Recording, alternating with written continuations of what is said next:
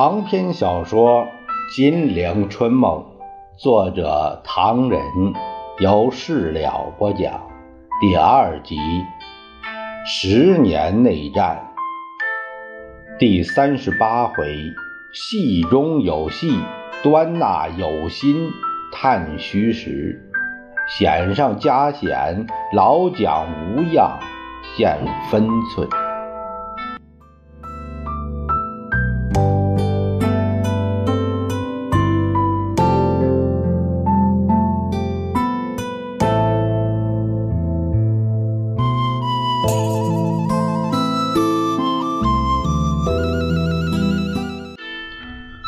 却说何应钦把宋美龄所说的转告给日本密使，但把自己如何屈服一点儿略去不提。那个密使听说宋美龄如此这般，不禁皱眉说道：“何将军，请你先了解一下这一点。现在是个千载难逢的好机会，你不抓紧这个机会，以后……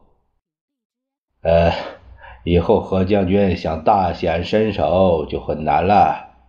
他透了口气，点支雪茄，在沙发上扭过身子，面向何应钦：“我们不妨检查一下自己的实力。正学系那批朋友高居要津，他们一举一动、一言一语都有分寸、有分量。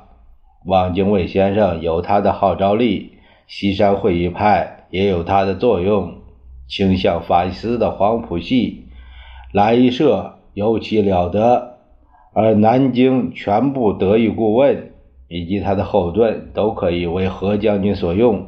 至于大日本皇军，啊，简直是等于何将军的子弟兵一样，你要他们怎么办，他们就怎么办，虽死不辞。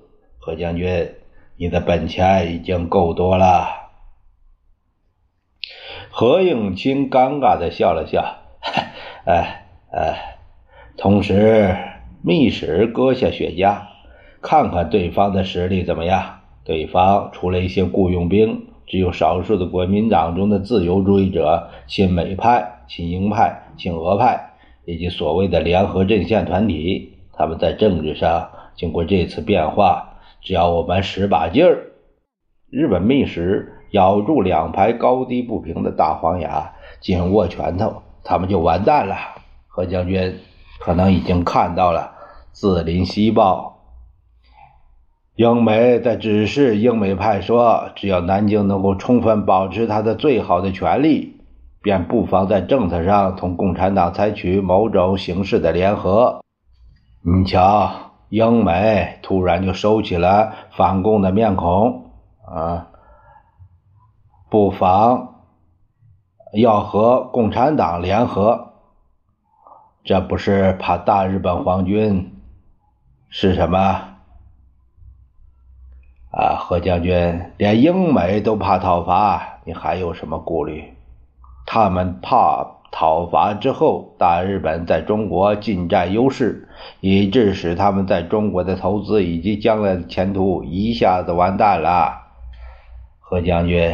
你顾忌什么呀？下令讨伐，下令轰炸就是。以后你就是中国的第一人了。何应钦不由得心痒难熬，可是，一时也不敢过分乐观。手里没有兵权，他送走日本密使后，只能够给前方将领继续发几道命令进攻。前方二十万部队是否已经把西安围得水泄不通？何应钦不清楚。但当夜宋美龄气呼呼的又找上门来，何应钦听得清清楚楚。何总司令，怎么你又下令进攻了？你真的存心谋杀他吗？何应钦正一肚子火没地方发，见他三番五次的责问，也不禁发起火来。只见他把桌子上的文件一推，直蹦起来：“你个富人家，懂得什么国家大事？不许你管！”宋美龄吃了一惊，一时倒没了主意，退后一步，冷笑着说：“好，我倒要看看我们的何敬之先生能耍出什么花枪。”他把下巴一抬：“我告诉你吧，他并没有给共产党杀死张学良。刚刚还给我一个电报，欢迎端纳到西安去。怎么样？他没有死，何先生失望吗？”哼，说罢一扭头就走。得得得的皮鞋声，何应钦怔住了。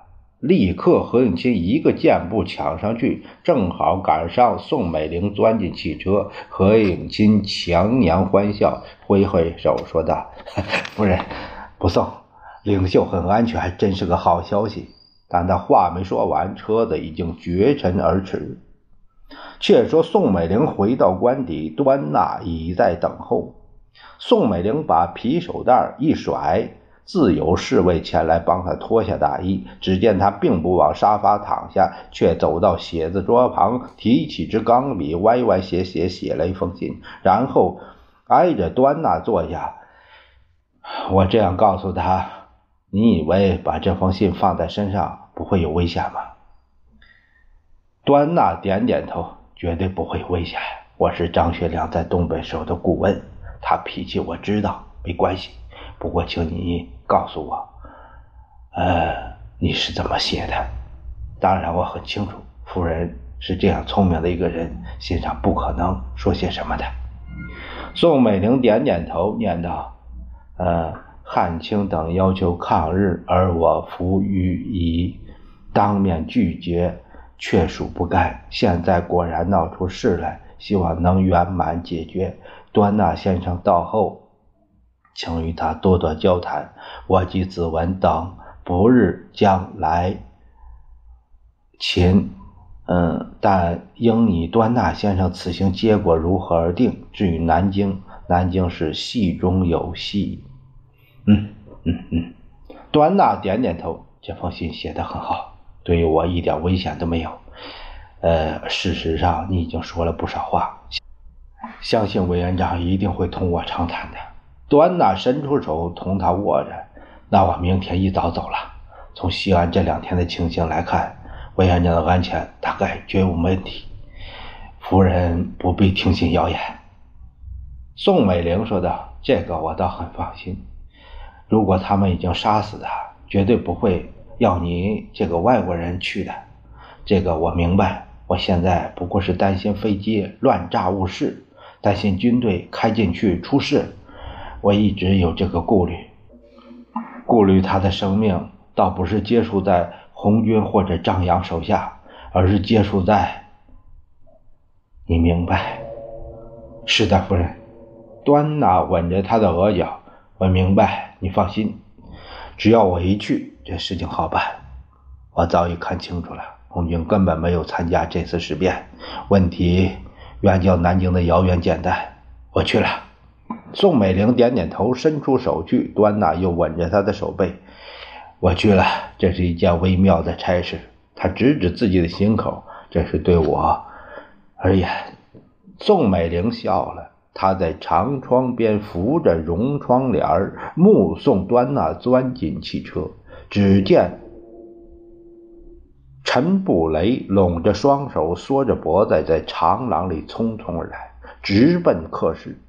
侍卫官把他领到书房，低声说道：“夫人一会儿就来。”陈布雷点头哈腰，正襟危坐，静待脚声。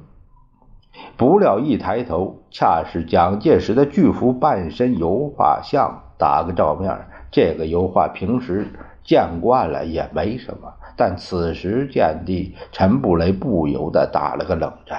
只见油画上的蒋介石右手。平举如希特勒，背景好像是庐山训练团的海会寺司令台。陈布雷越看越模糊，竟然有四个字出现在人像的上首，四个波科大字，写的龙飞凤舞，如初铸于右任手笔，音容宛在。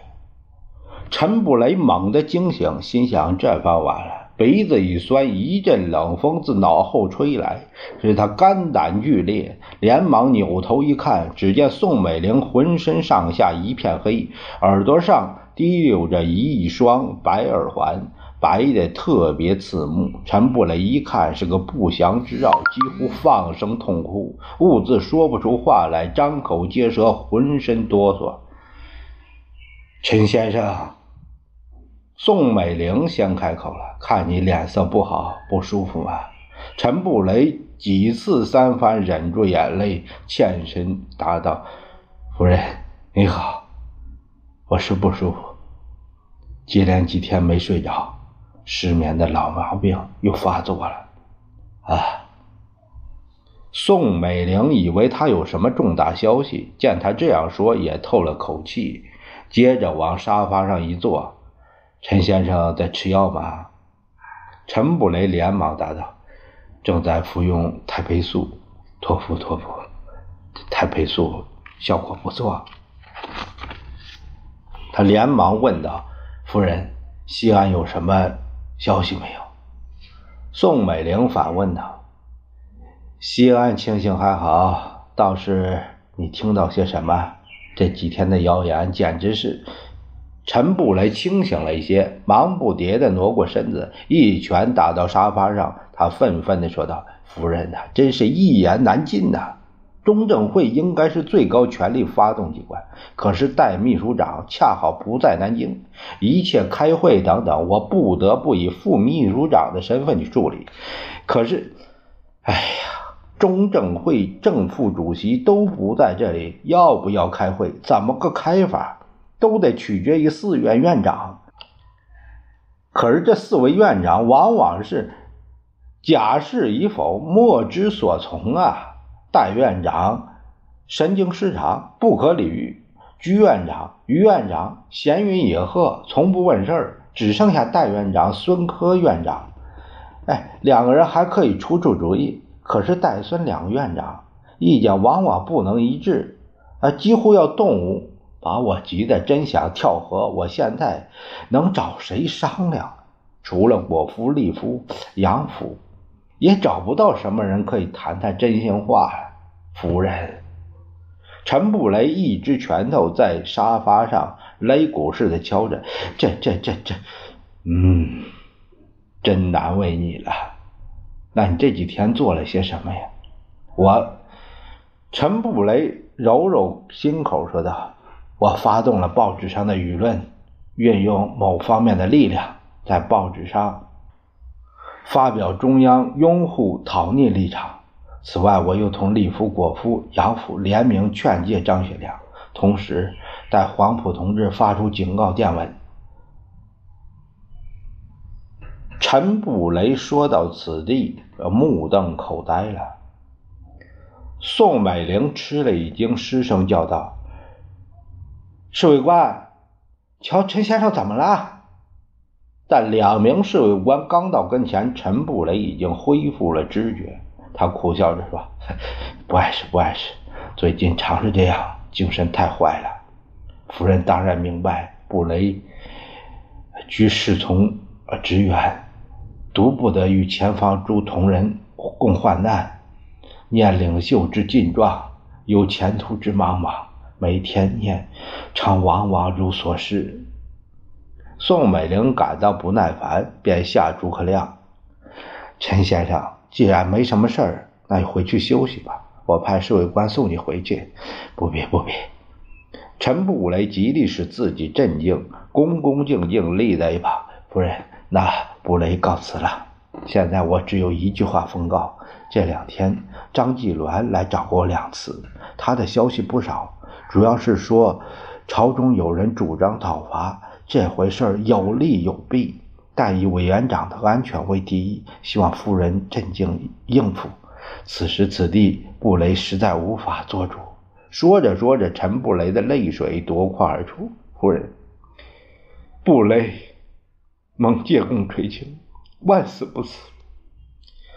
无奈局势如此，使我悲伤。根据各方面的消息，张扬和共产党。反而深明大义，这事情对外实在说不出口。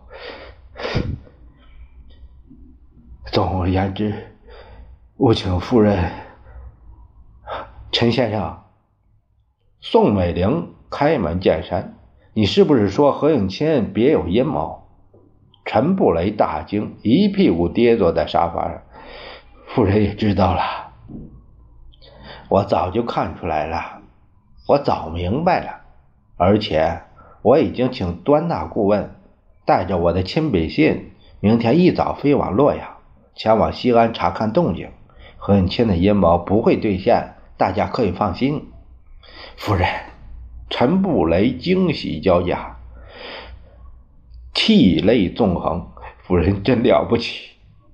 布雷追随建功这么多年，里里外外事无巨细，可以说了如指掌。这一次何景之从中作梗，却是我毫无办法。他边说着，边掏出一包安眠药。夫人，皇天厚土，此心刚刚。如果建功 有个三长两短。一切都谈不上，我也预备吞服这一包安眠药，追随建功。如今柳暗花明又一村，一切又有希望，布雷又有重生之感了。说罢，他把安眠药往痰盂里一掷，长揖而别：“夫人，布雷告辞。”今晚无需安眠药片，托夫可以睡一大觉。明天振作精神，指导宣传工作。夫人如有见教，随时指示。说罢，喜滋滋的走了。陈布雷的希望没有落空。端纳到达洛阳之后，急电西安，告诉张学良，他即将专机飞陕。张学良也立刻回他一电，表示欢迎。端纳便在十四日那天到达西安，却见张学良在机场接他。端纳拥抱着张学良道：“少帅，想不到我们在这里见面，幸亏这几天天气不好，否则局势又不同了。”张学良一时想不出端纳这意思是什么意。啊，你这话是少帅。端纳在车中指指一片阴霾的天空，西安三天来总是这种阴沉沉的天气吧？是啊，不过十七日那天早晨出过太阳。少帅呀，端纳摸摸后脑勺，如果这三天天天有太阳，西安早恐怕给炸平了。张学良也透了口气，苦笑着说道：“哼。”南京真有这个意思，要把蒋先生置死地吗？我们这里也听到了一些关于轰炸的消息。事实上，华县一带已经挨过炸弹，炸死了几个工人。我那边有个参谋长说，蒋某人和那批智囊团都是吸血鬼，争夺权力，左右卖国，都做出路。蒋先生又善于自己的残忍阴谋。技巧拳术教他的徒弟，因此也正如有人写袁世凯时所说的：“有其师，必有其弟子啊，有其人之道，还治其人之身。”蒋介石在南京的徒弟，像何应钦他们，要按照蒋先生暗算别人的办法，来暗算蒋介石，这是一点也不奇怪。端纳暗吃一惊，扭过身子，端详着他一阵。呃，到现在为止，蒋先生的安全没有问题吧？我们欢迎你来，并不愿意你是来看死人的。再说南京也没人敢来，敢来的也未必来得及。你倒是最合适的人。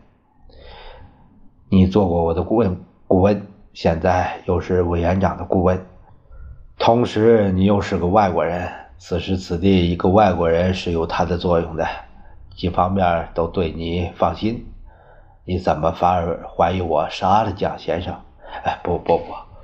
端纳连忙不迭手的摇手，我不是怀疑你，而是刚才听见你的话，很、很、很过分，过分！张学良大笑，端纳先生诧异，真正过分的却是蒋先生。他让我们东北子弟充军似的到处跑路，却把东北双手送人。我们东北子弟田园荒芜，妻离子散，家破人亡，痛不欲生啊！蒋先生却不许我们抗日，调过枪口，打主张抗战最坚决的红军。张学良说着，眼圈发红。段大先生，你平心想一想，是我们过分，还是蒋先生过分呢？端大使劲抽着烟，连连叹气，不择一声。事情是这样简单的。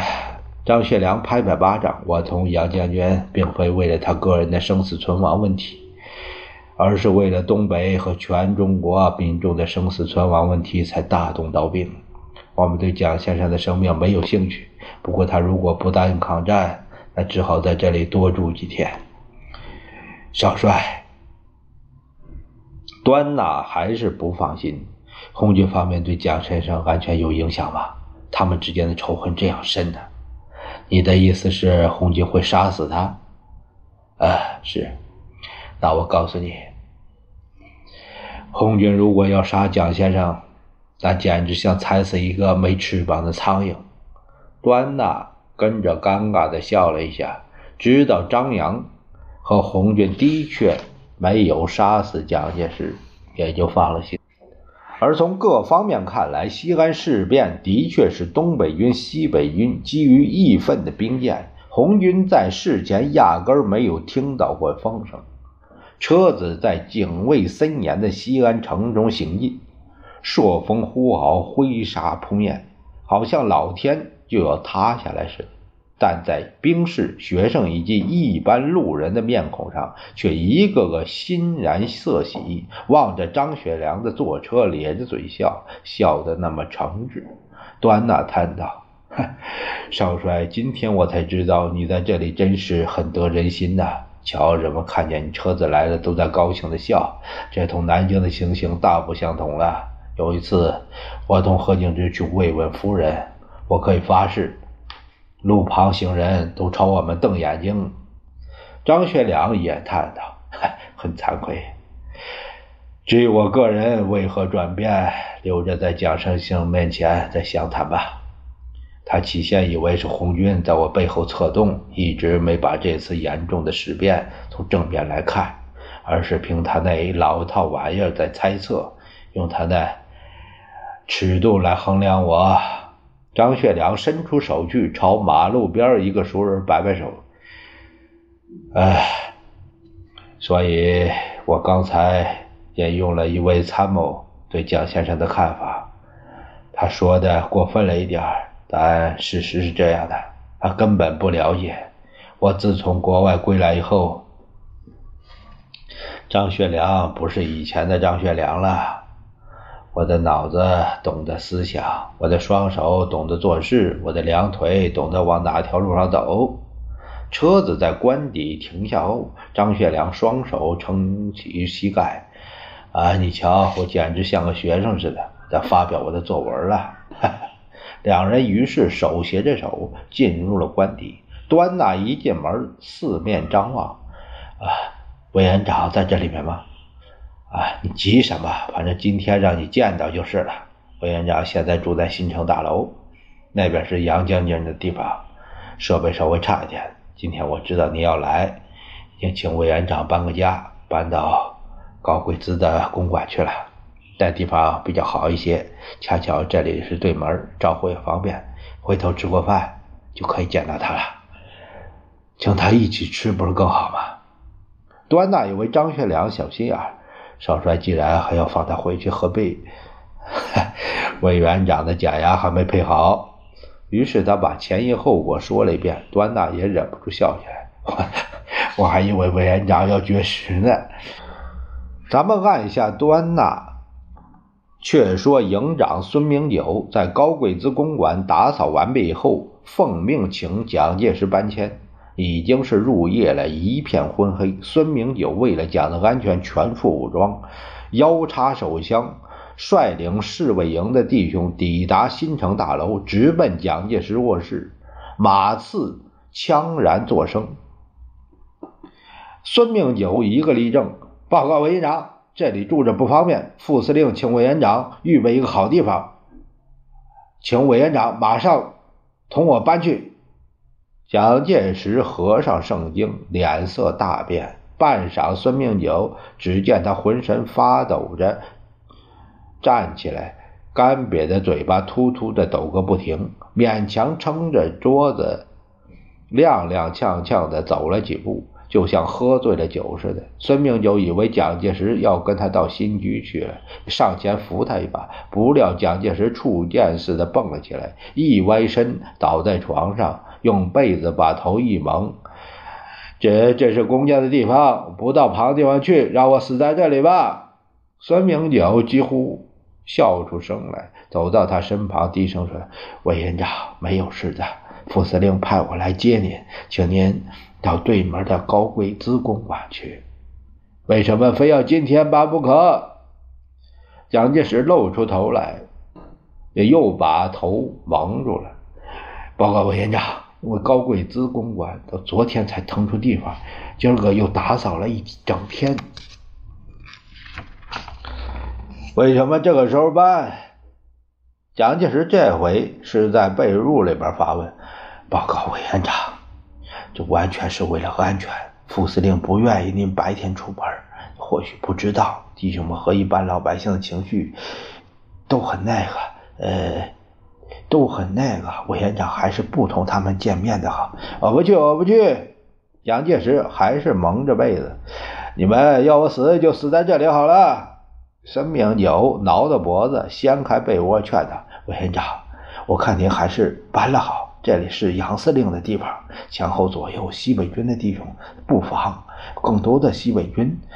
这些弟兄不止一次想冲进来，这事情连副司令都没办法。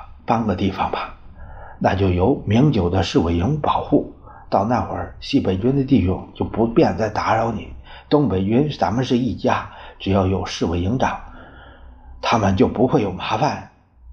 蒋介石还在蒙着头哆嗦，但听了这番话又镇静了些。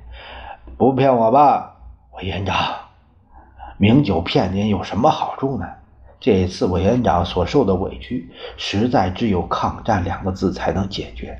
我们如果对您个人安全有什么想法，委员长您自己明白。我们对您可能有招待不周的地方，但对您的礼貌以及种种一切，是居心不良。再说。如今只希望南京有人来谈谈，可是南京不但没人来，反而派飞机来轰炸，这不是拿您性命开玩笑吗？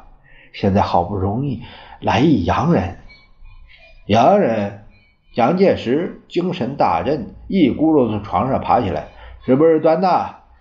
大概是，为什么不早说？蒋介石忙不迭地穿着衣鞋，急急忙忙跟着孙明九走出了新城大楼，戒备中到达了高贵滋的公馆。刚刚坐定，听见里里外外一片口令声、刀枪碰击声，又使他大吃一惊。